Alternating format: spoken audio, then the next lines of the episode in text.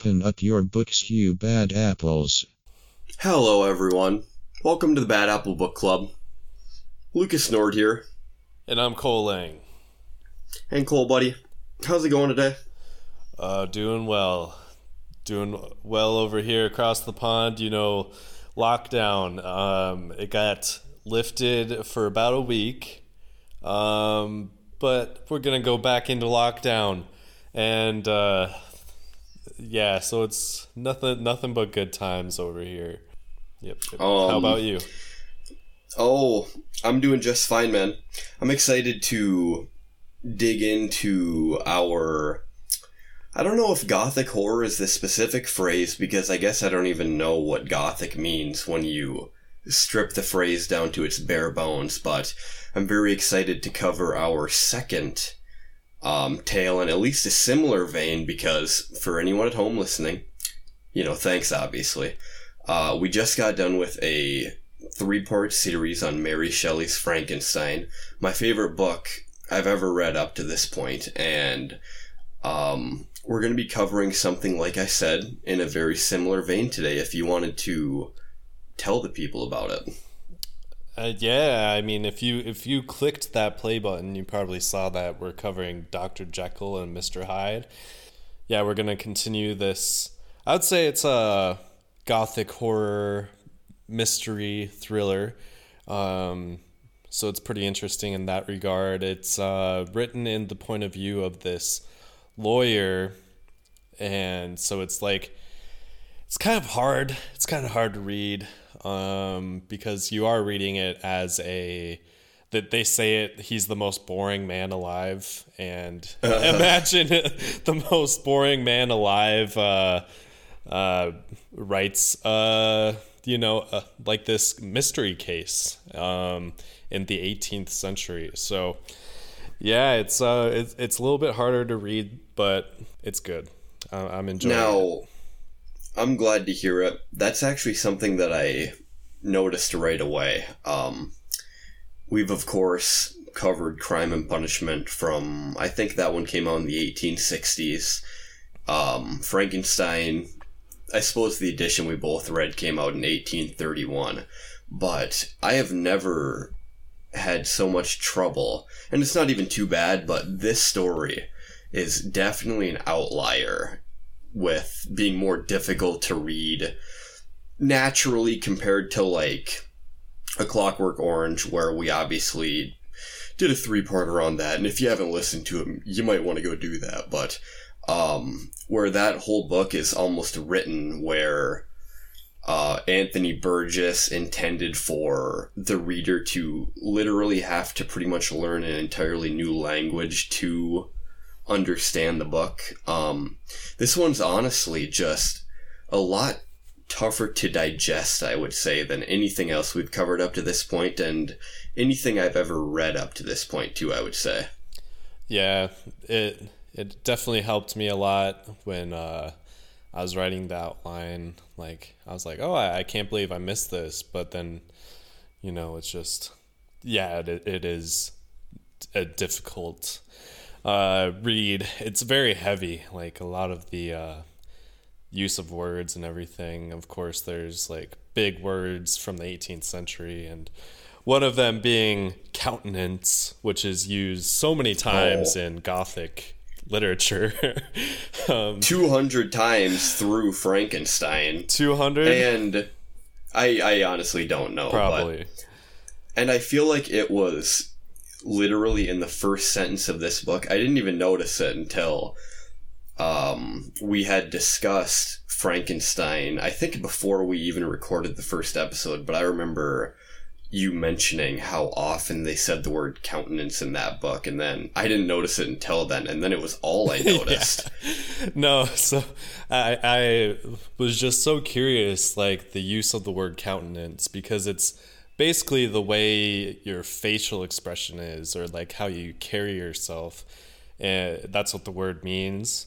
And uh, so I googled like, because Google tracks all the you know the times a word appears like in a certain time set and yeah, of course, in the 18th century, it was just used all the time, but now it's used not that often.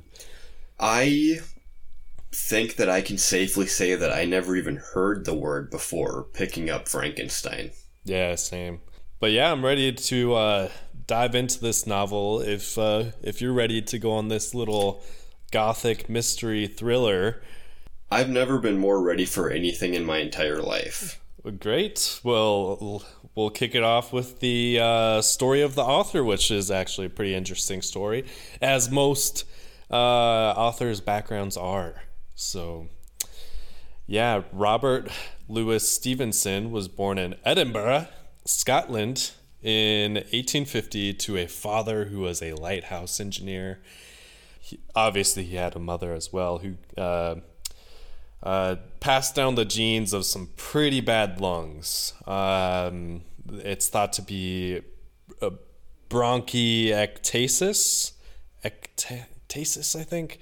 Um, but basically, it is a um, condition where the airways in your lungs widen way more than they should be, and it just allows mucus to like pour into your lungs, and it makes breathing very difficult.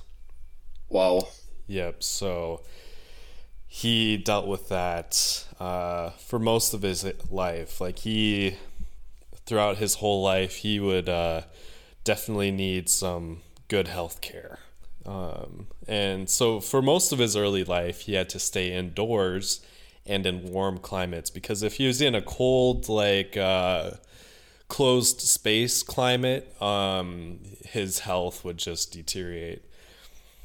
And so during this time, like he would write a lot and he would write like uh, basically autobiographies, a lot of it being about his childhood since his childhood was so different and maybe so a little secluded. And his dad was like, I, I don't approve of this. Um, how about you write about something good like religion? Um, so you really you really got to tamp down your kids interests you know what i mean? Yeah. It's great that you like writing but write about what i want to read. Yeah which i'm glad you know my parents my dad would all about be all about like me starting a financial podcast but he's completely supportive of me doing a literature podcast. So. but he he absolutely hates books. uh, only only ones written by the Dave Ramsey. Um, ah. Yeah, and, and so basically he comes from this really religious background. His parents are. And um, to kind of appease his dad, he published his first work at the age of 16 and his dad obviously didn't publish any of his other works, but since this one was about uh, their own religion, he decided to actually print this off um, when he was mm. just 16 so. Yeah. Yeah this okay well yeah this one's all right. Yeah yeah um and it was like uh um, so this this work was called the Pentland Rising, which is an account of like this actual religious rebellion that happened. Like like he published this on the 200 year mark of this historic account.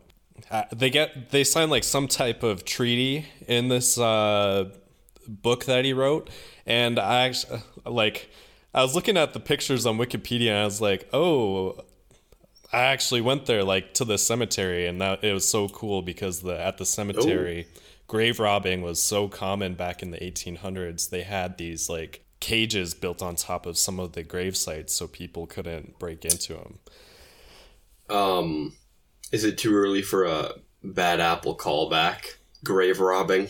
Great. I mean, I mean, easy, easy money, right? Yeah, we just we just covered that subject, didn't we? Yeah, we did. Edinburgh, it's just a fun city, very cool city. Awesome. Um, Robert, he attended the University of Edinburgh to pick up the family trade of building lighthouses, you know, uh, but stay away from the seagulls. oh man, I was just reminiscing about that movie we're talking about Robert Eggers as The Lighthouse from 2019.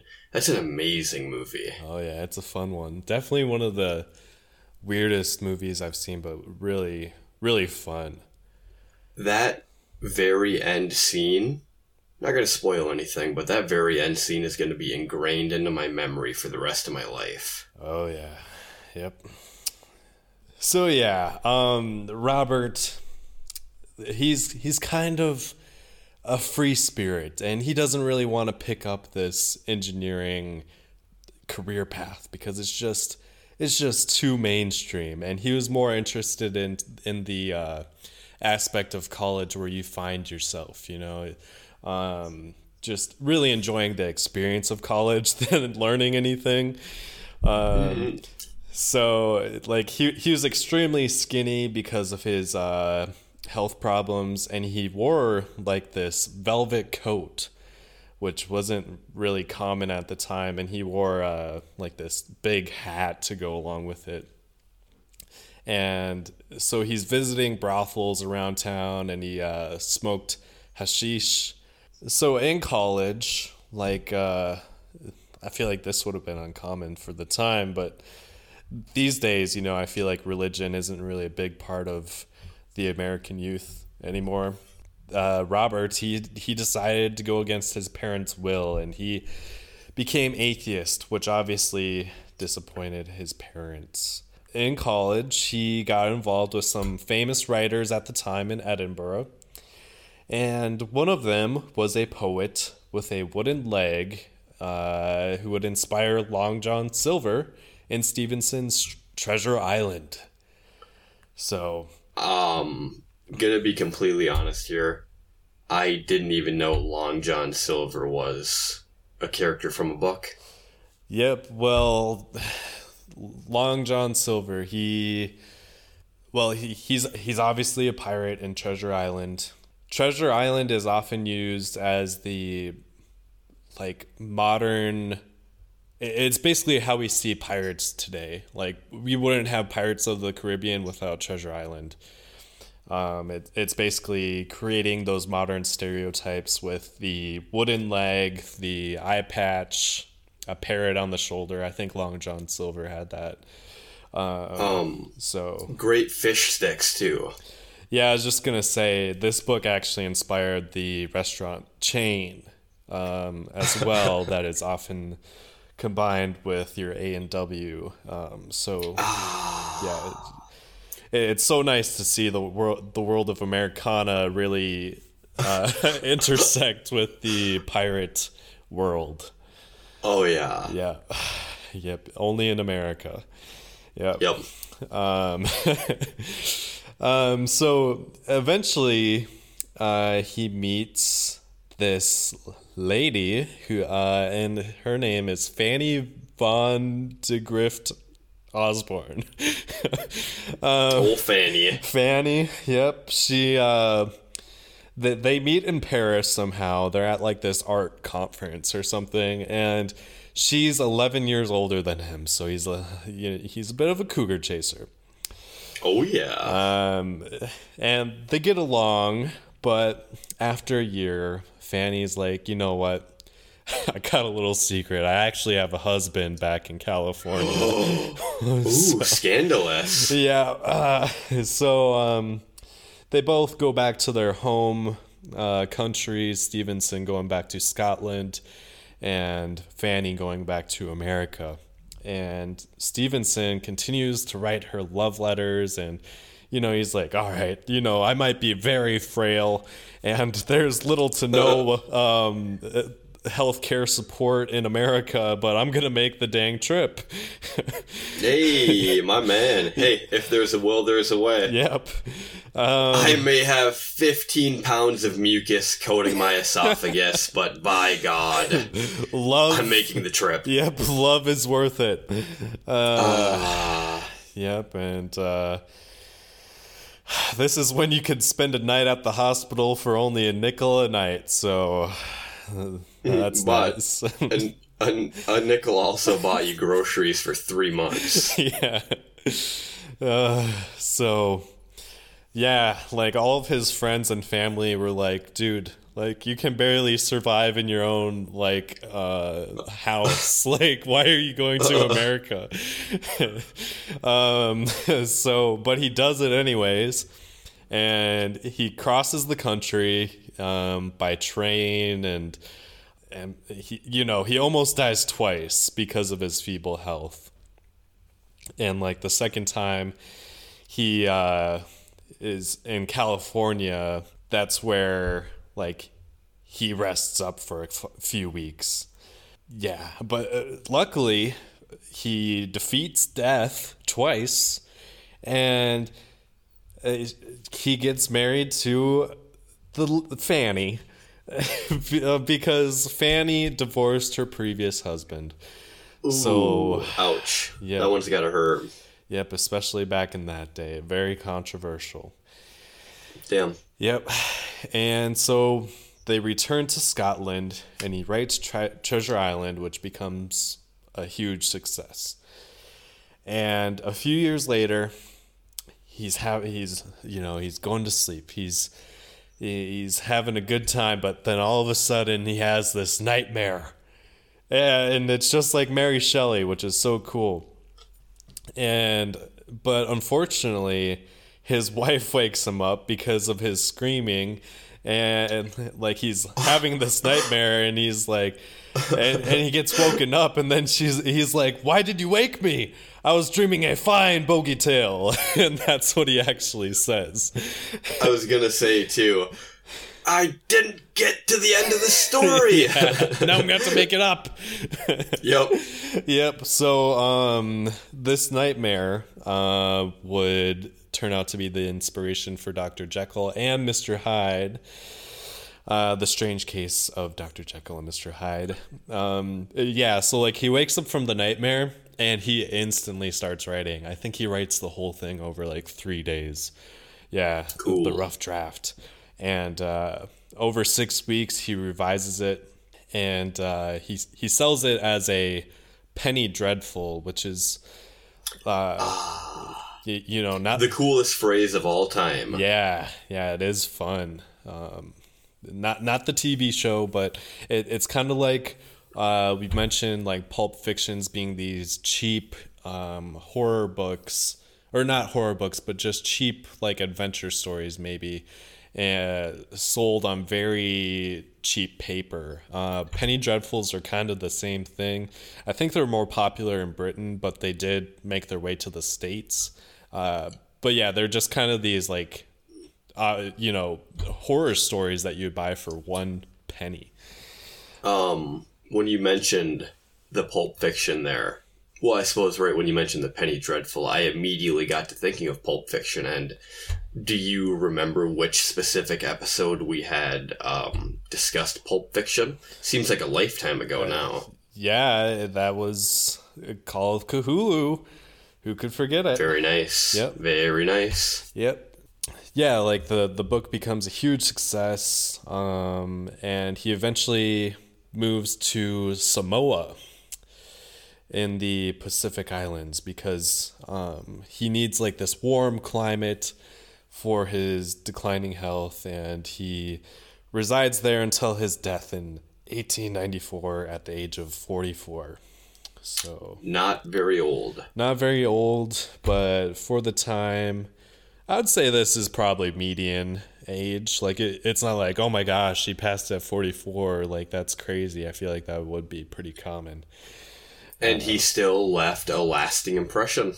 Yep, yeah, for sure. Um, like, and it's actually really interesting because the natives of Samoa refer to him as Tusitala, uh, which means teller of tales in Samoan. Ooh. and uh, I guess the locals like really loved him because they cleared out like this big path of trees and carried him uh, to be buried at at the top of this big hill uh, or this mountain called uh, Mount Vaea. So yeah, he uh, made a good impression on the locals, which is always good, you know. Awesome.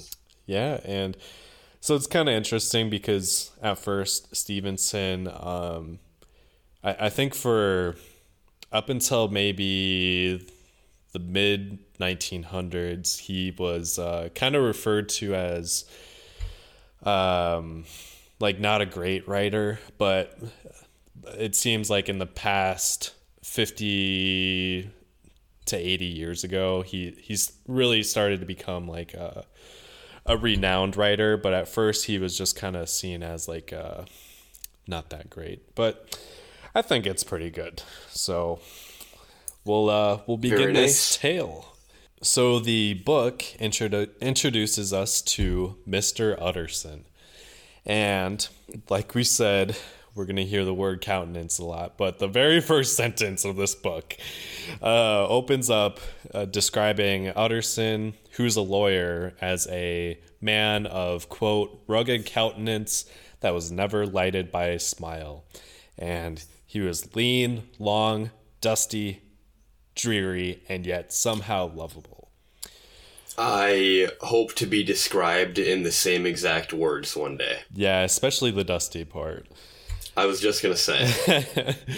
yeah. Um. So.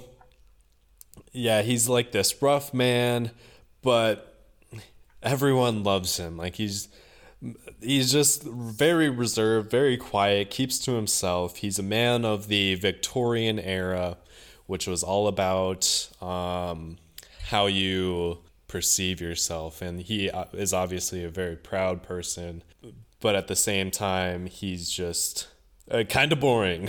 but everyone just loves to talk to him, um, especially after this tale. So, um, like like I said, he's keeps to himself. He likes to drink gin alone.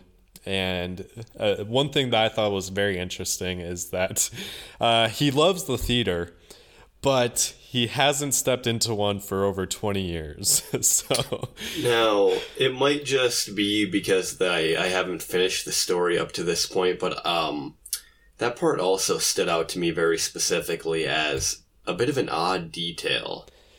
yeah, I don't know. I, I think um, it shows that he has these hobbies, but maybe he's just um, so busy with his work that, uh, you, you know, he just can't keep up with it.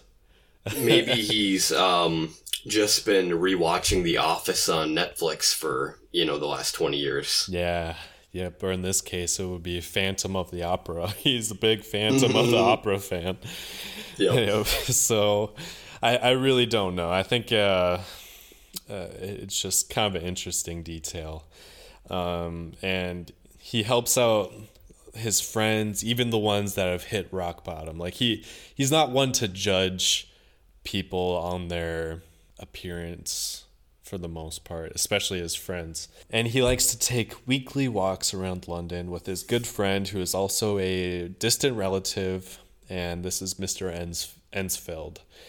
During their walks, um, they're extremely boring, and like passerbys, uh, people who pass them by, they say it's completely normal for them to like not say anything, but just completely enjoy their like Sunday stroll. Yeah, just having the other person's presence. Yeah. You know what I mean? It makes me think of um makes me think of that gym class hero song Cupid's Chokehold. We could be on the phone for 3 hours not saying one word. There we go. Such a such a good uh, take on uh, "Breakfast in America" by Supertramp. You know, that's that's the original song. Oh, who could forget it? Oh yeah, very good, very good. They take their walks, and it's just the highlight of their week. And one day they're walking in this pretty well-off neighborhood, but there's this section that's just kind of, just kind of something's off about it. Um, kind of dark and scary, and they come across this rugged building, and Enfield, he uh, or Enfield, he points out the door uh, and he he's like, "Now this building, I got I got a story for you, buddy." Oh man, this building right here, man. now I know I haven't said anything for years, but th- this story is gonna blow you off your feet. so, um, he goes on to talk about this story And one night, Mr. Enfield, he's just walking around and it's like 3 a.m. and the neighborhood is just lit by lamps. You know, it's, um, I think there's just something so eerie about, you know, shadows like jumping because of the flicker of a lamplight. And uh, it's setting up this like scary, scary uh, environment. And I was just gonna say too. Let us not forget that. Um, yeah, no natural fluorescent streetlights. Everything being lit by a lamp makes me think of reading of like the Jack the Ripper story. How it's literally pitch black except for when you're right near the lamplight. Yeah. Yep. Yeah, it is interesting to kind of. I, I think that's just something that's like neat about like gothic horror and thrillers too. Is that there there's just that certain uh, environment and vibe about it. It's very Yep, very can't- creepy. Can't really be replicated these days because of, well, not that you know a lamp is an artificial light, but yeah, things were just naturally darker. These millennials are ruining the lamp industry. It's another thing we just completely killed, I guess. An unfortunate fact of life. Yep. Um, so yeah, he's just taking his walk. One of the figures that he sees, because there, there's two figures that he's seeing, and one of them is like this small girl who's about ten years old, and the other is just this small man, and they're like on track to collide and the small man is, there's like nothing to stop him. And uh yeah so this small man he's like very he's on a mission and they run into each other and the man the man knocks over the girl and he just starts stomping on her as if she wasn't there. Like he just starts like jumping up and down on her like uh something out of i don't know like a horror movie. Like it's just so weird. Um and Enfield, he's like, whoa, whoa, whoa, that girl is not a trampoline. Um, and uh, he's like, you're right. Uh, oopsies, uh, and he goes on his way. but You know what? That one's on me. yeah, Um, this definitely, I, uh, people are always talking about how they might have trouble reading just because they need to reread the same thing over and over again. I'll usually just charge through the page, and you know, even if you don't completely pick up everything that was said, there's usually some context clues. But I went through this part, and I was like, okay, so he literally just walked over this child, huh? That's what I'm supposed to gather from this. Like I don't think I read this. Like I like I said up top, it's written very interestingly, but I was like I'm pretty sure this dude just walked over this child. yeah, it's like Sure enough, yeah, it's like a like a a professional linebacker, um, just completely taking out this small child who doesn't even see it coming. Um, and yeah, it's just it, it is shocking. Like it, it, especially for this time, it's just like, geez, this is still pretty brutal um, in today's world. And so, like, yeah, Mr. Enfield, he's there. He's like, hey, hey, hey, uh, stop doing that. And he apprehends the man, and like this huge crowd forms around this small guy. He says, quote, I had taken a loathing to the gentleman at first sight. So there's just something about this guy that whenever somebody sees him, they do not like. Um, it just kind of sends shivers down their bones. and yeah, well, obviously, not to give too much of the story away, but um, that's something that we're going to come back to with this specific character. Is well, one of the things that I really enjoy about it is, yeah, everyone says they can't quite place it, but something about this guy is just unnatural, or yeah, like you just said, it uh, kind of sends a shiver down your spine, but they cannot place why. No, they just can't put their finger on it. Hmm. Yep. Hmm.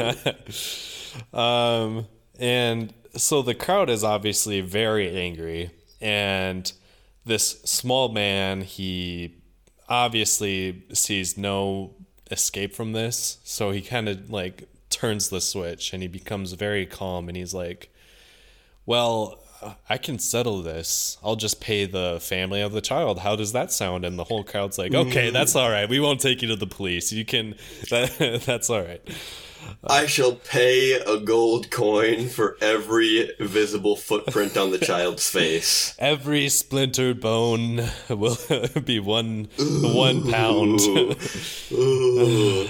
yep. So, uh, what this man does, he goes to the aforementioned door that was pointed out by Mister Enfield, and he comes out with a check that is signed by a well-known, respected man. We don't know who this man is yet, but Enfield.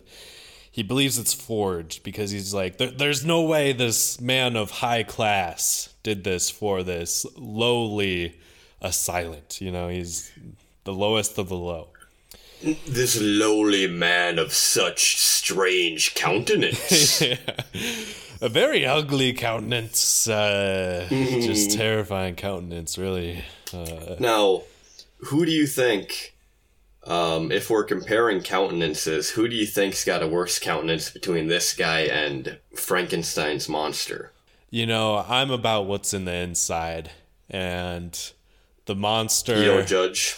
Yep, the monster, he's got a good heart. So he makes he he's a beautiful person. This guy, he's trampling people. he's not good. Plus, oh yeah, plus the monster probably.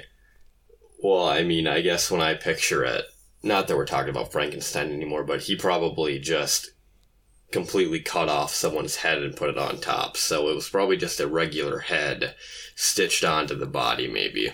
Who knows? Yeah, very handsome head. Mm, This guy, this guy, he's not he's pretty ugly. Uh, yeah, so like I, everyone thinks it's forged.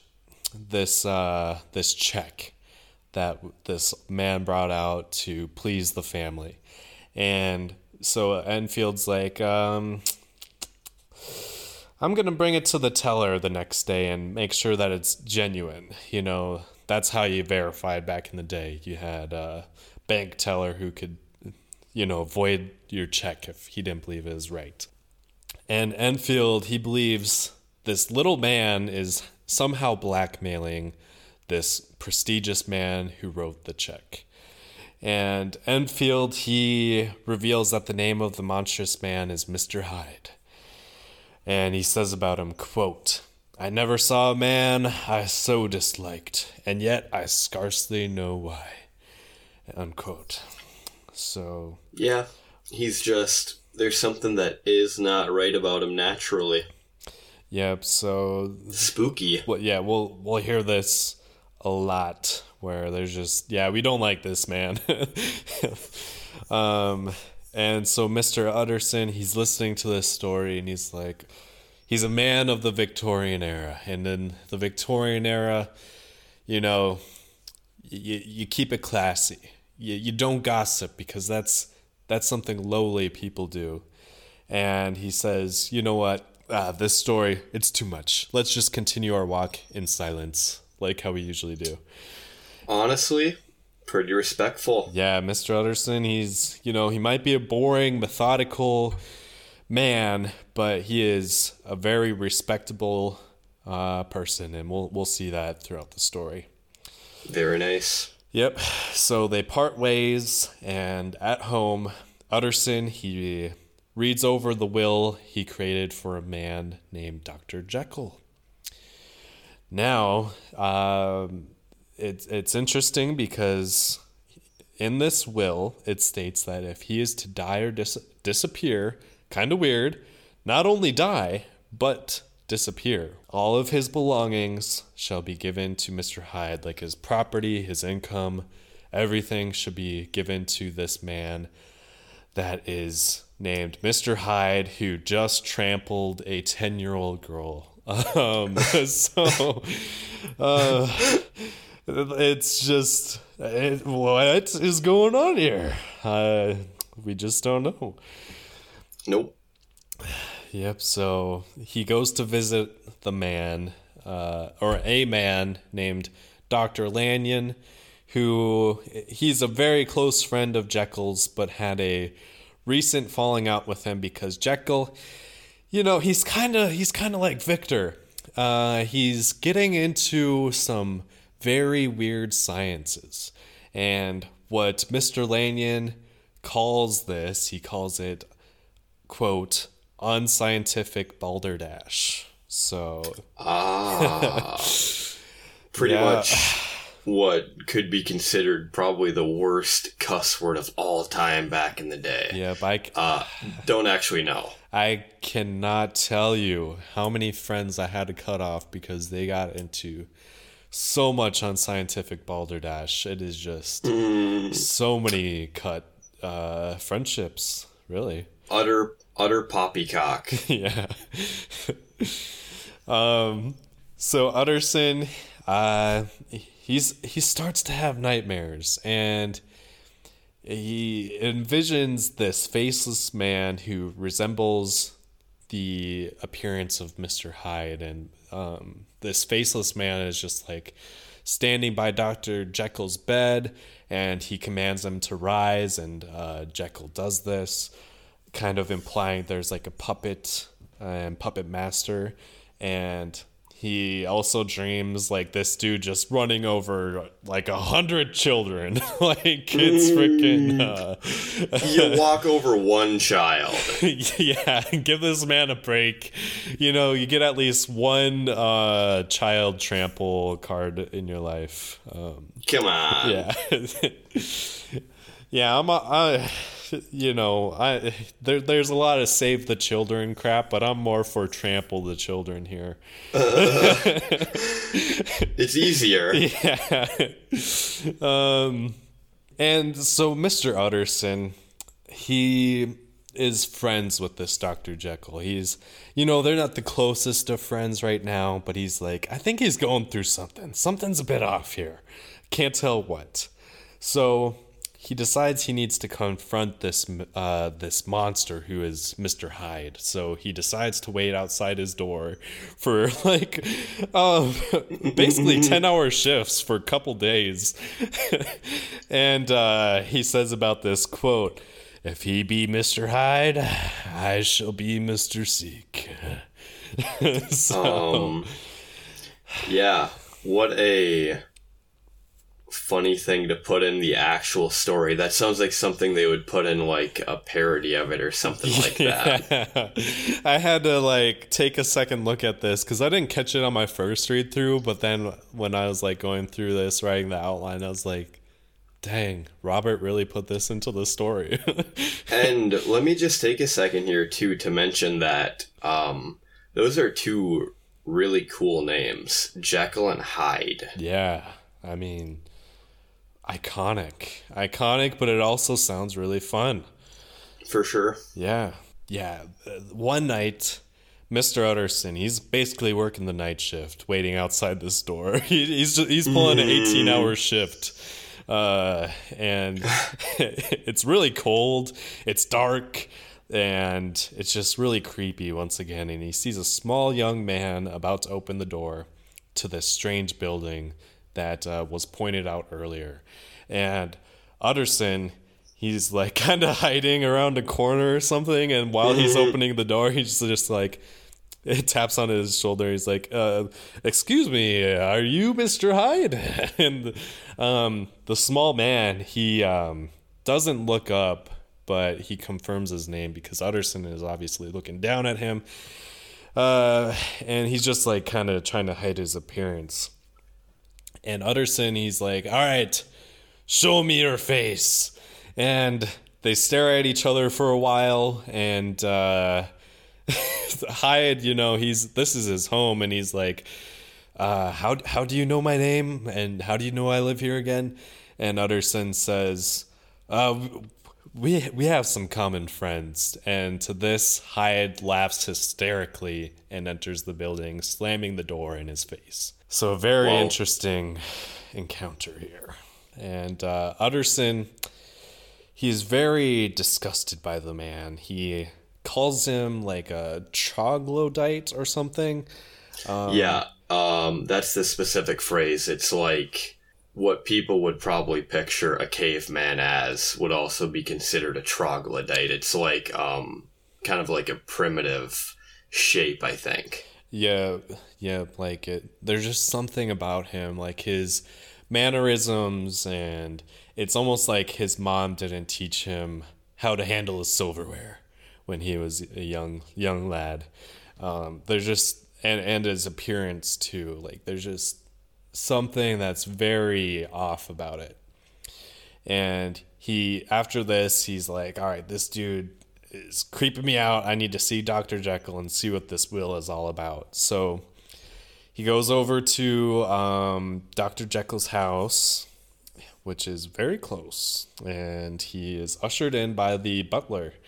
And Utterson realizes that the door that Mr. Hyde goes through, um, it actually leads to the laboratory slash like surgical theater that you that you'd see in like the 1800s where like someone's performing a autopsy on a body and you just have a bunch of medical students uh, sitting Or there. maybe stitching random body parts together to, you know, bring life into a new form, maybe? Or Yeah, that could be. Yep. Um, this was the theater of Victor Frankenstein. Yep. Yeah, he was roommates. Yep. Roommates with him. Yep, and they both uh, just get into some weird stuff. That's for sure. Yeah. And yeah, so he he notices that like yeah, somehow uh, Mr. Hyde's place is connected to this residence and um, he asks the butler about Mr. Hyde and you know, he says yeah, Mr. Hyde, he has a key to the place and Dr. Jekyll, he's just so silly. He says, whatever Mr. Hyde says we gotta do, uh, we gotta obey it. We, we just gotta go through with it, no matter. So we've trampled multiple children, and it's just literally literally every time we're out walking with Hyde and he tells me not to uh you know not to stray from the path and walk over the child I just gotta do it Yeah. Jekyll's orders It's uh, reverse psychology. I, I don't know. I'm just the butler. super kooky Yeah, he, Dr. Jekyll is just so silly. Um, so, Mr. Hyde, he mostly comes in and out of the laboratory. He never uses the front entrance that Dr. Jekyll uses, which is obviously goes to this house that is much more beautiful and it's just more prestigious than the back part, which is Mr. Hyde's residence, which he get, uses to get into the laboratory, and that's where he comes in and out. He never uses the front door. Utterson, uh, he says that Dr. Jekyll got into, you know, a lot of lot of mischief back in the day, so he's wondering, like, did he ever cross Mr. Hyde back in the day? And is is this the reasoning for Mr. Hyde's blackmailing? Because Dr. Dr. Jekyll, he's a little bit he was the wild one. You know, um, out of the Hangover crew, he was probably Zach Galifianakis. You know, just the wild card. ah man hey it is so funny when he's walking around with that baby Ah, who could forget? and when he named it Carlos, that was just oh my god and when the one guy gets the face tattoo that was just crazy. Oh my. Yeah, that was the first rated R movie I saw in theaters. It's a good first rated R movie to see. Yeah, yeah, it's it's a good it's a good film. Um, It might not- be. Yeah, maybe a bit overplayed, but oh well. Yeah, so th- that's that's what Utterson is thinking right now is that Mr. Hyde is definitely blackmailing Dr. Jekyll here.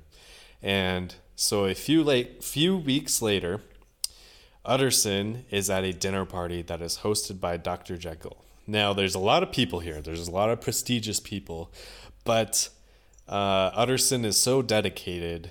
Uh, he waits all night until everyone has left, and it's just him and Dr. Jekyll. Because he wants to talk about the will. Why is Mr. Hyde in this thing? What is going on? Uh, what's the connection here? And then Dr. Jekyll, you know, he's like, uh, you know, it's nothing. It's just a will. Just who cares?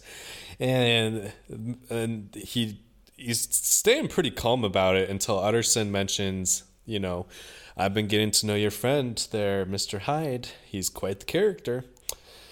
And to this, super ugly. Yeah, not a fan of his, not a looker like you there, Dr. Jekyll. Um, and to this, uh, Dr. Jekyll, his face goes pale and his pupils dilate, like his eyes go black. And he says, quote, I, I, I do not care to hear more. Uh, th- this is a matter I thought we had agreed to drop. And he also mentions he can get rid of Hyde at any time he wants. And he makes Utterson promise he will go through with basically like you're gonna go through the will right? Um, because at this point utterson still hasn't finalized the will i guess. He hasn't made the final touches. So a year a whole year passes and a murder scene has shaken the city. And uh, this man he loves to target prostitutes um, he's just it might be london's first serial killer but but i actually had to look it up because jack the ripper happened two years after this novel was published. So, oh wow, yep. Um, uh, maybe there's like some connections I, we can uh, research a bit later in the next episode, but I thought it was super interesting. Same city, kind of have like the like this crazy man just running around. Obviously, this murder, we might know who it is, and it happens and there's this woman that's looking outside one night at like 3 a.m. And she sees this old man waking his way down the street, making his way downtown, and there's no no kids out, is there? There's no kids. Okay, uh, good. But unfortunately, there's a old man. Um, there's an old man that's getting in the way of this small young man uh, and uh, this man, he's pretty grotesque. And um, so, like, when they're about to cross paths, the old man is being courteous, like a man of the Victorian era, and he bows. He bows to this uh, disgusting small man, and the small man is like, "How dare you, sir!" And he starts beating him with the cane with an ape-like fury. Wow. Yep, out of nowhere. And he just starts trampling him until this old man is mangled and dead. So he's. We mentioned it earlier, like there's just something very pre- prehistoric about this man's tendencies, and this man just goes full ape shit. And he. Um, just like a gorilla might attack um, a person or um, any type of monkey, really, they can get mean. And this is how this guy's acting. And we're also learning that he does not discriminate based on age. He has at this point attacked people on both sides of the age spectrum a small child and an old man. This uh, attack clearly being more severe, but, you know, still not cool, man. Yeah, not cool. He's uh, changing his preferences. The children that children trampling was so last year. Um, we're here to trample the seniors and take their uh, life insurance this time around. Ah, yeah.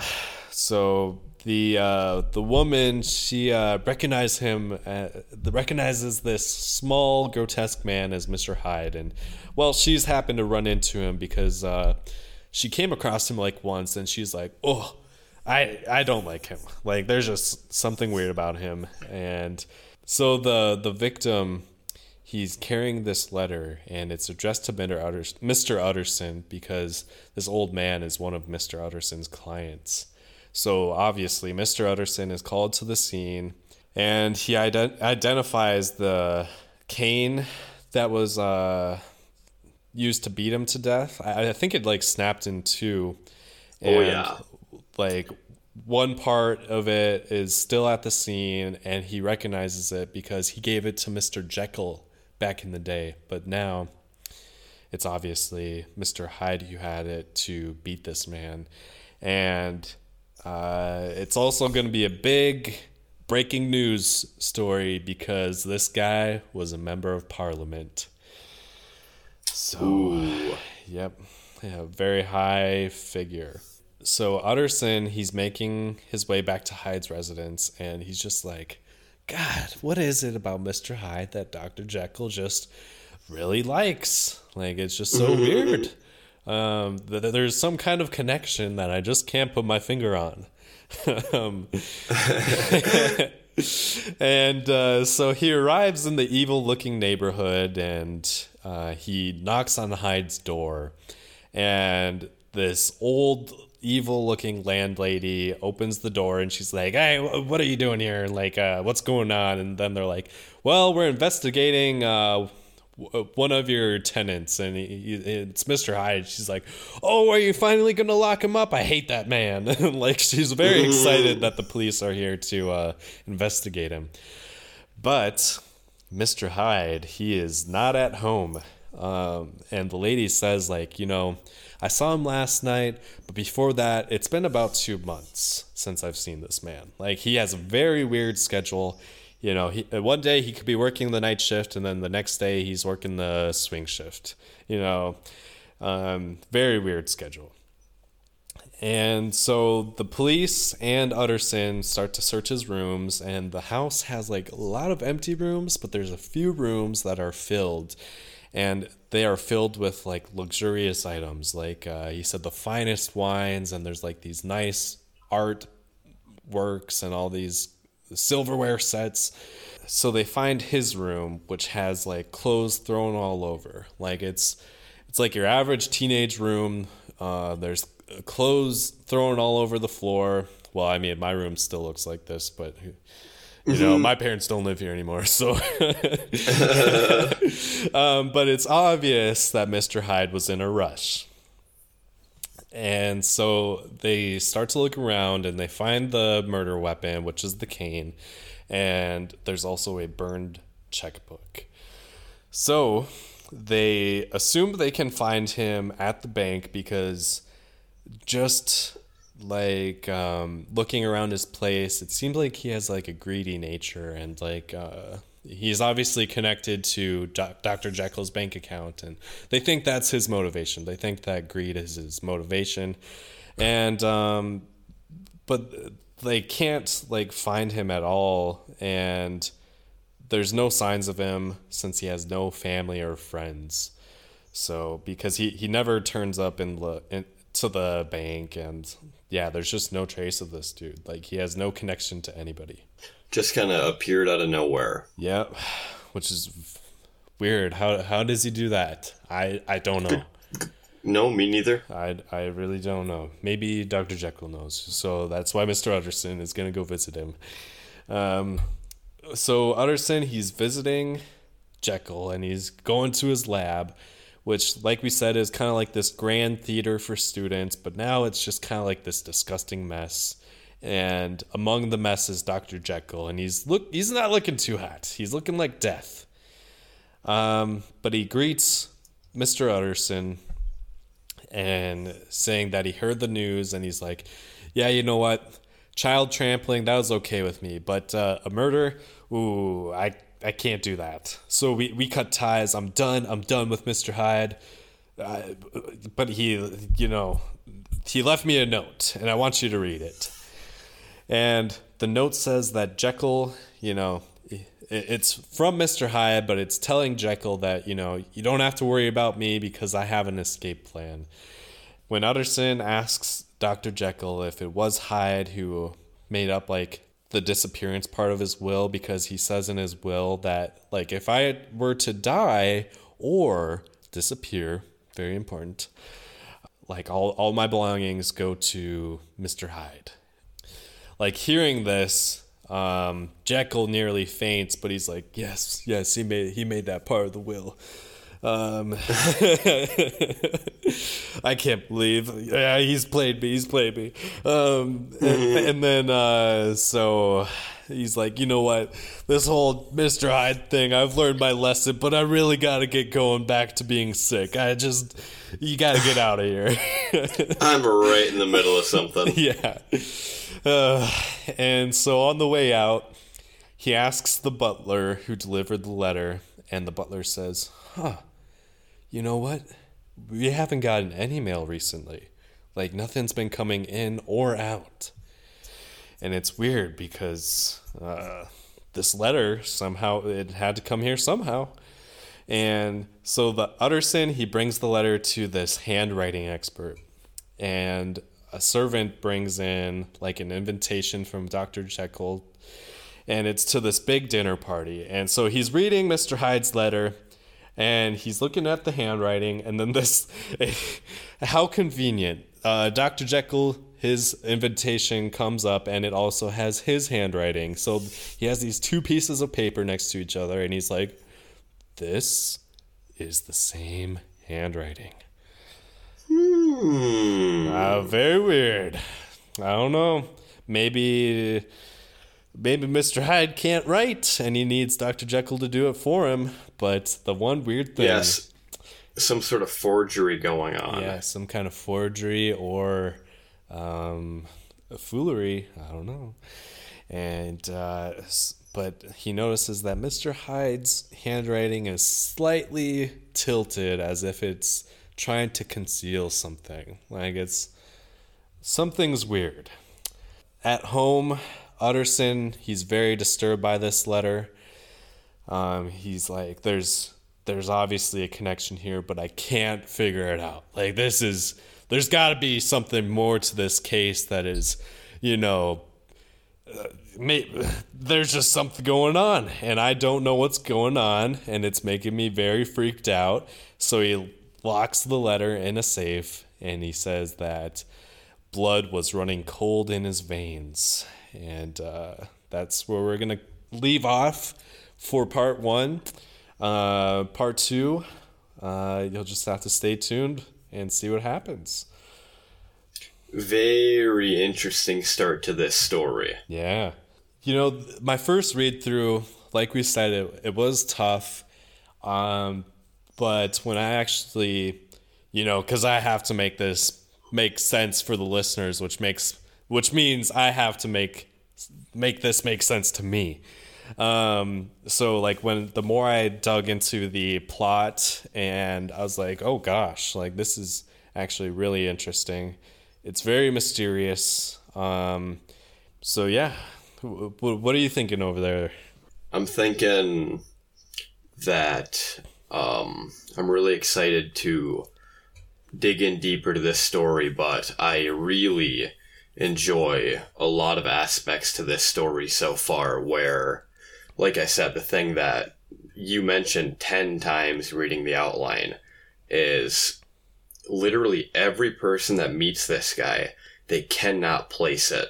But for one, they can't describe what his face looks like to each other just because it's just unnatural or maybe he looks a little different every time people see him or something like that. They can't quite place it, but I just my favorite part of the whole thing is just how everyone mentions. The guy didn't even need to say a word, and I didn't even need to hear that he was a child stomper, and I just did not like him. Like, he made the hairs on the back of my neck stand up. Yeah. Yeah, because that's just.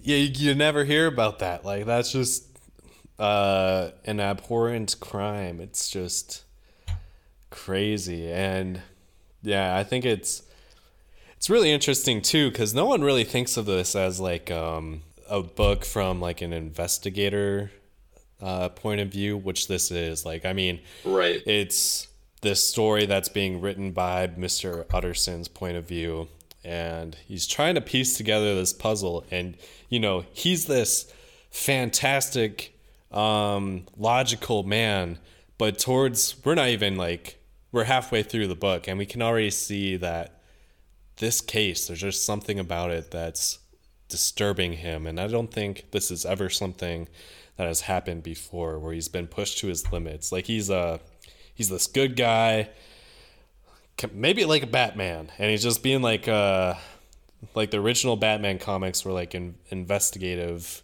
uh, comics, and like he's trying to figure it out, but he's being pushed to his limits.